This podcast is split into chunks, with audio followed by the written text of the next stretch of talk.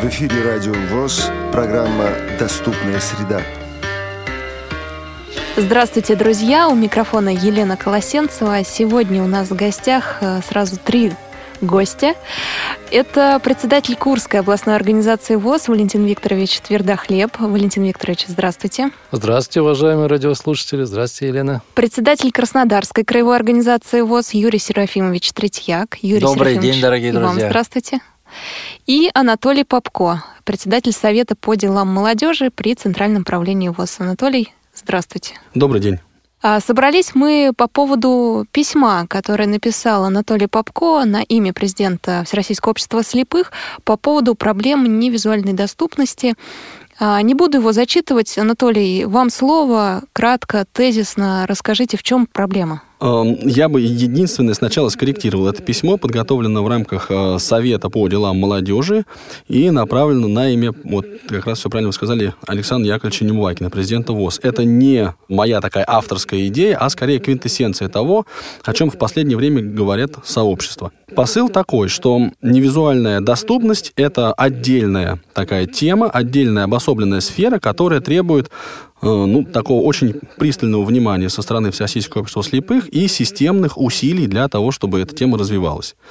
И мой посыл состоит в том, что в основном, ну, и мой посыл, и сообщество посыл, да, что это, конечно, задача, которая должна решаться именно Всероссийским обществом слепых по-хорошему. И, ну, не только должна, но это еще и дает определенные перспективы. Да, то есть и перспективы по выработке стандартов и требований в сфере обеспечения невизуальной доступности и по созданию рабочих мест. Ну, то есть тут много всяких разных, ну, аспектов, о которых можно поговорить. Анатолий, а мне всегда казалось, что Всероссийское общество слепых и так этим занимается, просто в какое-то определенное русло. Это как направление не выделено, но так или иначе все мы...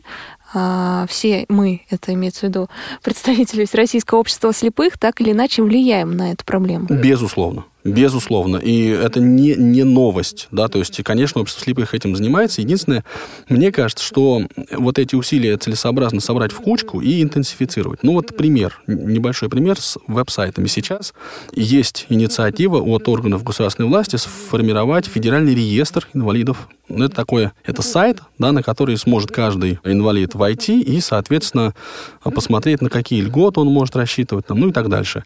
И понятно, что этот веб-ресурс, интернет-ресурс должен соответствовать требованиям доступности. И вот эти требования доступности, они сформулированы в международном стандарте и в ГОСТе, ну вот в нашем национальном стандарте. Вот если не вдаваться в детали, то...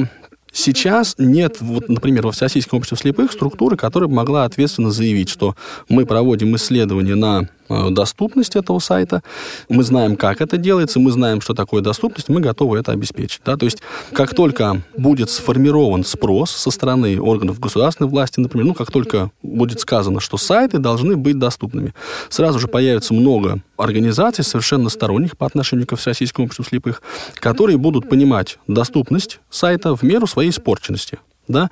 И Всероссийское общество слепых на этот процесс уже будет влиять не так сильно, как могло бы.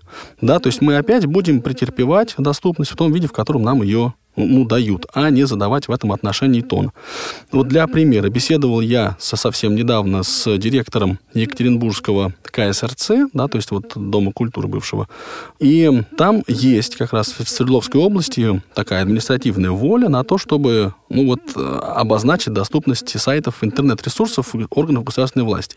И они спрашивают, какой значок можно бы для этого использовать. Ну, в итоге со значком мы определились, но логика. Получается, что каждый орган государственной власти или любой другой владелец веб-ресурса, который вот считает свой интернет-сайт доступным, может этот значок повесить, и ничего ему за это не будет. И никто его за это не спросит, и никаким единым правилам и процедурам он соответствовать, по большому счету, не должен. Да, то есть этот, э, ну, значок, он просто висит вот как декларация некая. А никакой структуры, которая бы реально проверяла, соответствовать нет, и если что, контролировала или сертифицировала, ну или как-то хотя бы влияла на этот процесс, ее, по большому счету, нет, к сожалению. И у нас варианта два. Или она появится в рамках общества слепых, или она может просто не появиться, тогда это будет все отдано на откуп коммерческим структурам, когда будет платежеспособный спрос. То есть вы пытаетесь работать на опережение? Конечно. Надо сказать, что вот эта проблема, она встала не сейчас, она встала сильно раньше. И вот общество инвалидов, здесь вот я бы Валентина Викторовича попросил или с фактурой, или, может быть, так, как бы, ну, в большей степени, что ли, авторитет, но, да, подтвердить, что вот есть Всероссийское общество инвалидов, которое довольно активно, вот уже и давно занимается сертификацией доступной среды, у них создана система добровольной сертификации.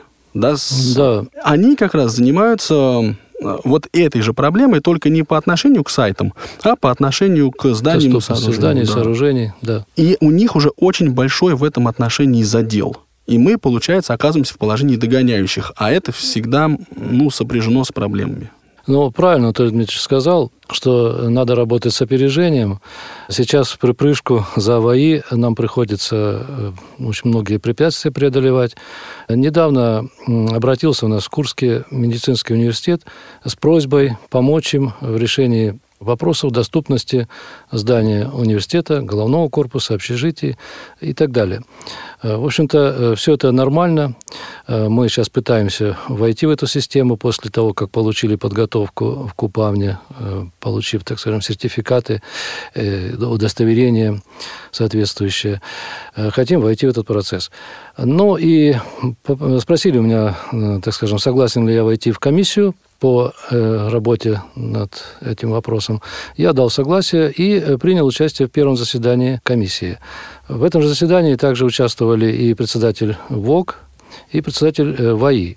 Но когда мы стали непосредственно обсуждать эти проблемы, на тот момент у них уже был подготовлен паспорт доступности, но, как мы стали понимать, что он с большими ошибками сделан. И, естественно, нужна помощь наших экспертов, специалистов, чтобы все соответствовало тем нормам, которые, в общем-то, приняты и которых нужно придерживаться в обязательном порядке. Но председатель ВАИ вдруг агрессивно как-то воспринял то, что мы входим сюда, включены в этот процесс. Мы, я имею в виду представителей Всероссийского общества слепых, говорил о том, что ВАИ уже три года работает на этом рынке услуг, и им помощники не нужны, они справятся без нас. Вот. И фирма «Рубикон» – это никакая не фирма, их, дескать, вот таких фирм много, десятки, это ничего, ни о чем не говорит. Но вот такая агрессия какая-то совершенно неожиданная, неоправданная. Я, конечно, попробовал его немножко так-то приструнить, приостановить и заявить о том, что есть фирма «Рубикон», и что это все серьезно, и мы получили соответствующую подготовку, имеем полномочия оказывать вот такие услуги. Но было все это не так просто. Вот, поэтому, еще раз подчеркиваю, что нам надо теперь догонять, опережать, работать, вникать. И не только в этой области доступности зданий, сооружений, там, но и доступности транспортной инфраструктуры, информационной доступности, вот, и так далее. То есть как можно шире. В области технических средств реабилитации очень важное направление. И у нас достаточно много специалистов, которые знают толк, знают, что лучше, что нужно, а что не, не нужно вообще вот, для инвалидов по зрению. Но они все как-то разрознены. Должен быть такой орган у нас во Всероссийском обществе слепых, такой центр, или как хотите назвать его, где бы были специалисты, которые владели бы ситуацией, что выпускается, что выходит, так скажем, от производителя на рынок, и, соответственно, давать экспертную оценку, рекомендации и Фонду социального страхования, и комитетам или там правительствам региональным, кто занимается этими вопросами. У нас, например, в Курске комитет социального обеспечения Курской области техническими средствами реабилитации. Давать конкретные рекомендации, технические требования на то или иное техническое средство реабилитации, обоснованное, проверенное. Ну и, в общем-то, придерживаться этому. То есть должны быть конкретно разработано все это, утверждено. Испытания надо провести. Конечно, тут должны и просто инвалиды рядовые принять участие в этом процессе. Вот. И тогда, в общем-то, будет наведен какой-то порядок в этом деле. Вот. Ну, и я думаю, что обращение к Александру Яковлевичу, к Анатолию Дмитриевичу, это правильное, своевременное. С Анатолием Дмитриевичем мы беседовали на эту тему. Я целиком и полностью с ним согласен. И я думаю, что Александр Яковлевич также поддержит эту инициативу и объединит нас, вот всех, кто заинтересован в качественных и технических средствах реабилитации, и в том, чтобы мы, представители общества слепых, участвовали во всех сферах направлений доступности, формирования доступности для инвалидов по зрению. Вот здесь вот можно я буквально два слова э, скажу, вклинившись? Еще у нас есть в, внутри Всероссийское общество слепых, раз уж у нас такой пошел разговор, довольно содержательный и откровенный, у нас, к сожалению, нет единых мнений по поводу того, ну, что и как нужно делать. И вот э, это... Ведь и получится, как в басне. Рак, лебедь. Вот. Вот почему сейчас так и получается. Вот Юрий Серафимович не даст мне соврать, что внутри ВОСа многие структуры начинают дублировать функции друг друга. Причем результат разный. Ну вот я знаю регион, да, в который вот органы региональной власти обратились в три учреждения общества слепых, в первое, второе и третье, с одним и тем же вопросом. И в результате они получили три разных ответа. Это означает, что у нас нет какого-то общего понимания, как решать проблемы, ну, в сфере невизуальной доступности, а решение техническое. И вот если мы сами не понимаем, как такие вопросы решать, то, соответственно, органы государственной власти вообще в этом не разбираются. Тогда у нас возникают какие проблемы? Что, например, один орган готовит документ, который, ну, фактически может принять вид такого, ну, если не обязательного, то, по крайней мере, рекомендательного, да, где регламентируется то, как должны решаться вопросы доступности.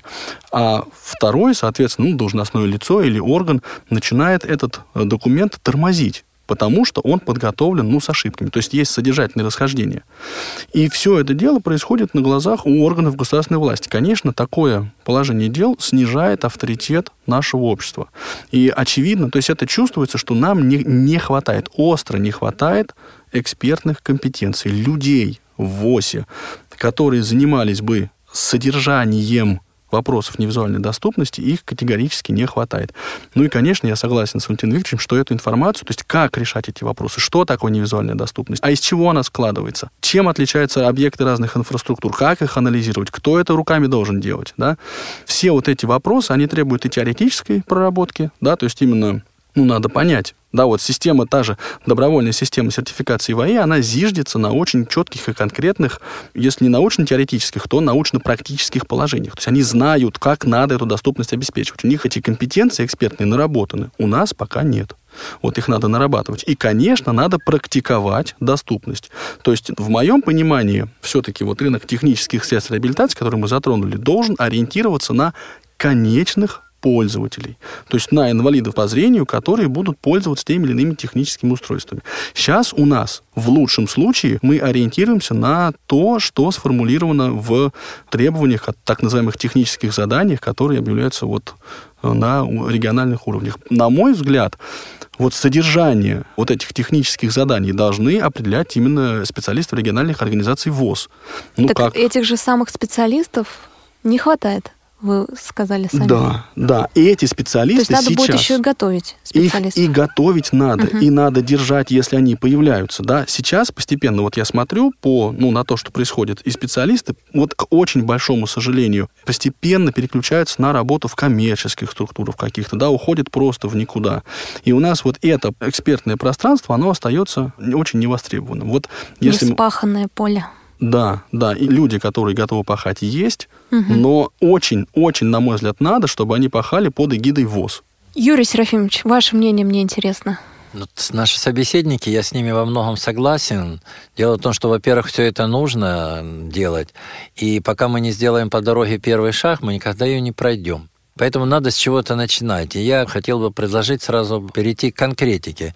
Поскольку сегодня очень трудное время, да, кризисное, финансовое и так далее, то есть есть вот хорошая комната при КСРК, где собираются образцы технических средств реабилитации. Почему бы при этой комнате не взять специалиста, который хорошо разбирается в высокотехнологичных средствах реабилитации, и не привлечь ему тех же людей, там, с Логоса еще эксперта, допустим, с Реакомпа. У нас, я вот знаю, много ребят, там, Пивень, допустим, Александр здесь, или в Совете молодежи, на Радио ВОС. Есть много специалистов, которые очень хорошо разбираются в этой технике, компьютерных технологиях и так далее. И, конечно, они бы могли сделать здесь исследования, проводить опыты, как говорится, на этих технических средствах реабилитации и давать какие-то свои экспертные заключения. А дальше бы оно уже развивалось, было бы видно тогда, то есть что надо, нужно ли проходить еще сертифицирование или не нужно. Во-первых, мы бы получали в регионах информацию о том, что вообще есть в мире, что изобретено и как оно действует, и для чего, и для кого это удобно, для кого не очень. А там уже человек мог бы выбрать что-то даже для себя купить. А также и для закупок и фондом соцстраха там, или соцзащитами то тех или иных приборов. Потому что пока не будут они все проходить экспертную оценку, трудно будет и давать заключение. Потому что есть один флешплеер, в котором лучше работает радио, в другом хорошо работает там, сам флешплеер и интернет. Мы бы могли сказать, что здесь то, здесь то. Хотят они опередить друг друга, значит, пусть тянутся. Тот должен сделать лучше радиоприемник, а эти, может, устойчивее там связь или Wi-Fi или что там еще делать. То есть, во-первых. Во-вторых, чтобы это удобно было, если это там ручной видеоувеличитель для слабовидящих, чтобы пользоваться легко, и чтобы не только тот, кто разбирается в этом хорошо, но и тот, кто не разбирается в этом, чтобы ему было удобно, там оно как-то загоралось, давало звуковой сигнал, что оно включено, и что оно показывает, сработало, не сработало и так далее. Поэтому, я считаю, это обязательно нужно, оно давно назрело, а если мы не будем идти вперед, это значит, что мы отстаем. Поэтому, естественно, нужно это уже сегодня создать, а по ходу дела оно будет потом дальше жизнь показывать, там, что разработать те или иные документы, где-то регистрироваться, оформлять. Мы же вот сделали руководство по письму Бобраилю, приняли и всем рекомендуем рассылать. И все как, люди уже будут принято какое-то есть единообразие, и на него будут ориентироваться. Также и здесь, в технических средствах реабилитации. Чтобы не просто кто-то какую-то ерунду закупил, там, балалайку, и нам пропихивал там любыми путями. А надо же, чтобы это было удобно людям и долговечно, и наиболее практично, и так далее. Поэтому я считаю, что необходимо это создать. Если это есть такая возможность, вот на базе КСРК с привлечением Логоса, Реакомпа, там и специалистов, других ребят в Москве, может, и регионы, да, у нас там и Питер есть, и Екатеринбург, правильно сказать, привлекать и начинать эту работу. Я считаю, что это уже вопрос назрел, он даже еще вчера назрел, но хотя бы сегодня надо это дело начать. Ну, вот я, кстати, со своей стороны двумя руками поддерживаю вот то, что вы сказали. Единственное, что есть, конечно, некоторые вопросы, которые ну, вот у меня возникают. Да? Вы как-то так сказали, что можно, мол, создать одну комнату, одну ставку и всех остальных привлекать по мере необходимости. Сейчас очень остро встает вопрос о том, как, собственно, должен работать эксперт. Дело в том, что вот эта сфера адаптивных технологий, она очень сильно разрослась. Есть Android, смартфоны со своими приложениями речевого доступа. Их там два.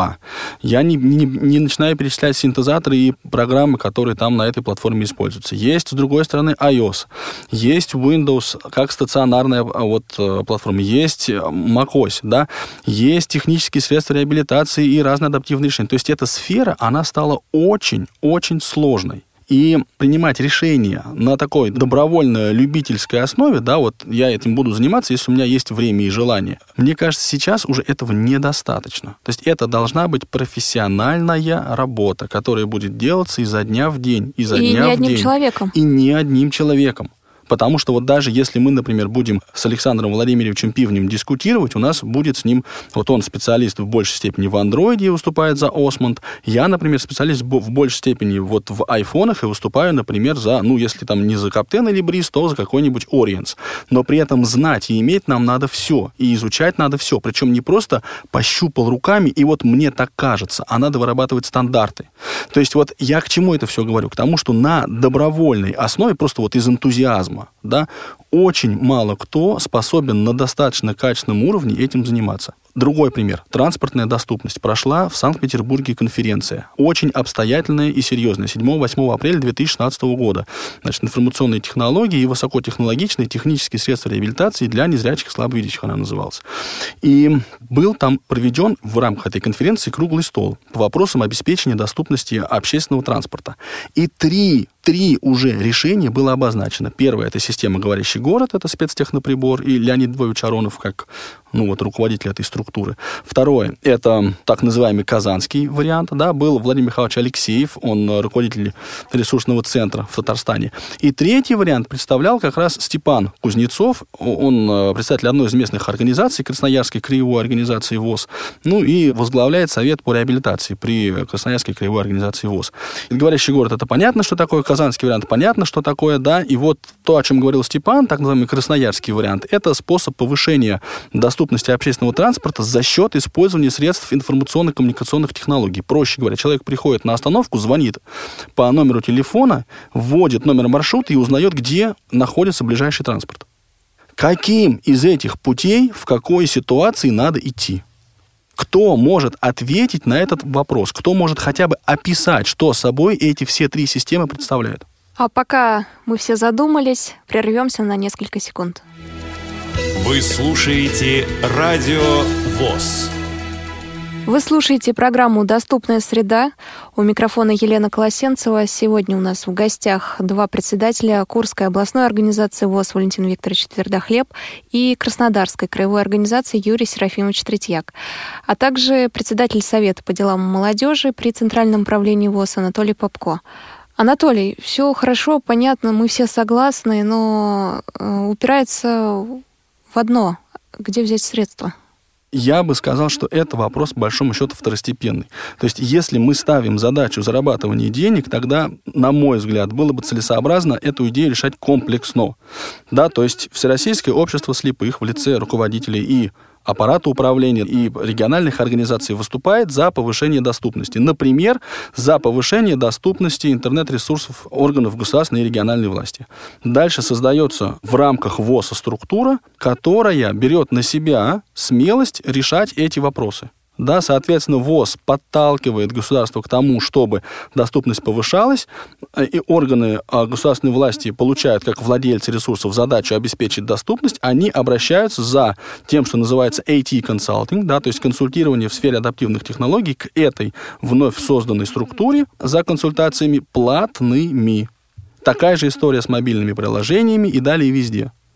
Вот давайте подумаем о том, чтобы таким образом деньги зарабатывать. Не, ну я позволю себе не согласиться с Анатолием Дмитриевичем, потому что, вот я сказал, что надо с чего-то начать.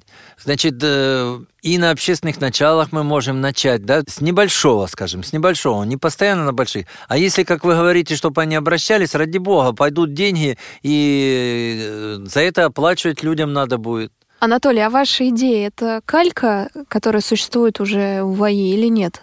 Нет, в ВАИ существует система добровольной сертификации, так называемая. Вообще, мне кажется, что в рамках Всероссийского общества слепых было бы целесообразно создать, ну, если не аналогичную систему, то, по крайней мере, ну, вот эти функции себе взять. Хотя сейчас вроде бы есть сторонние организации, которые успешно с этими задачами справляются. Ну, как бы пока вот взаимодействие с этими организациями сторонними нам удается. Здорово, отлично. Вот, я хочу еще, почему, собственно, да, вот это письмо родилось, от которого мы сегодня оттолкнулись. Дело в том, что в недрах многих организаций, в том числе ка эс эр ка, существовали уже структуры, которые, ну, такие прото-структуры, да, которые пытались взять на себя реализацию, ну, тех или иных вот частей, да, тех функций, которые мы обозначили.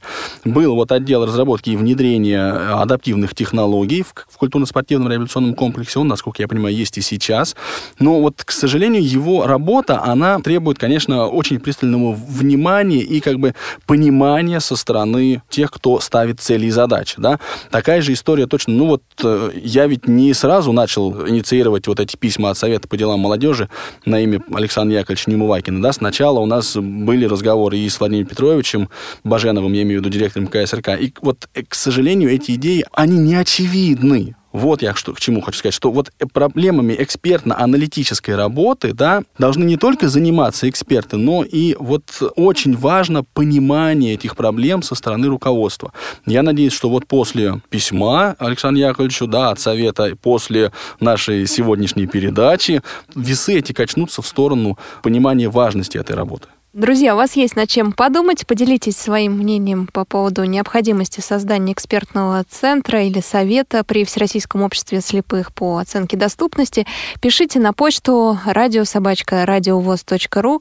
С вами была Елена Колосенцева. У меня в гостях председатель Курской областной организации ВОС Валентин Викторович Твердохлеб. До свидания. Председатель Краснодарской краевой организации ВОС Юрий Серафимович Третьяк. Надеюсь, что вы нас поддержите в этом вопросе, дорогие друзья. И председатель Совета по делам молодежи при Центральном правлении Всероссийского общества слепых Анатолий Попко. С пожеланиями невизуальной доступности. Отлично. Всем до свидания. Спасибо.